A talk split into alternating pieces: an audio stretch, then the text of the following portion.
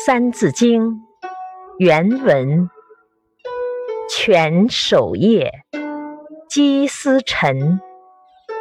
苟不学，何为人？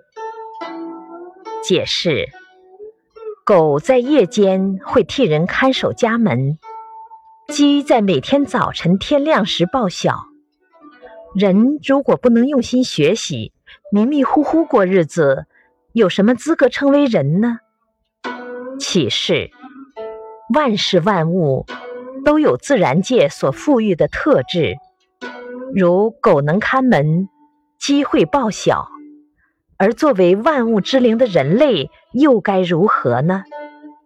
人类是有思维能力的，所以自然赋予人的使命当然是掌握各门知识，去征服自然。